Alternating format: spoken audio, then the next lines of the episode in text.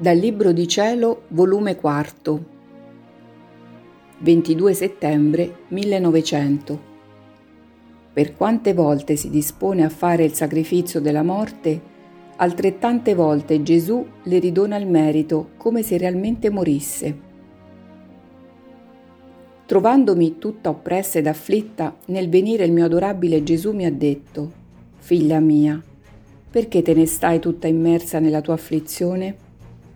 Ed io, ah diletto mio, come non debbo stare afflitta se non mi volete ancora portare con voi e mi lasciate più a lungo su questa terra?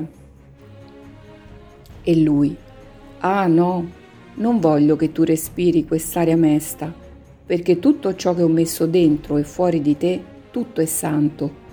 Tanto vero che se si avvicina a te qualche cosa o persona che non è retta e santa, tu ne senti fastidio avvertendo subito la puzza contraria di ciò che non è santo. Ora, perché vorresti adombrare con quest'aria di mestizia ciò che ho messo dentro di te? Sappi però che ogni qualvolta ti disponi a fare il sacrificio della morte, altrettante volte ti ridono il merito, come se realmente morissi.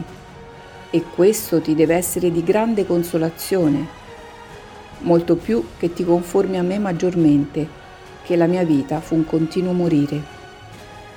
Ed io, ah Signore, non mi pare che la morte sia un sacrificio, anzi, sacrificio mi pare la vita, e volendo io più dire, è scomparso.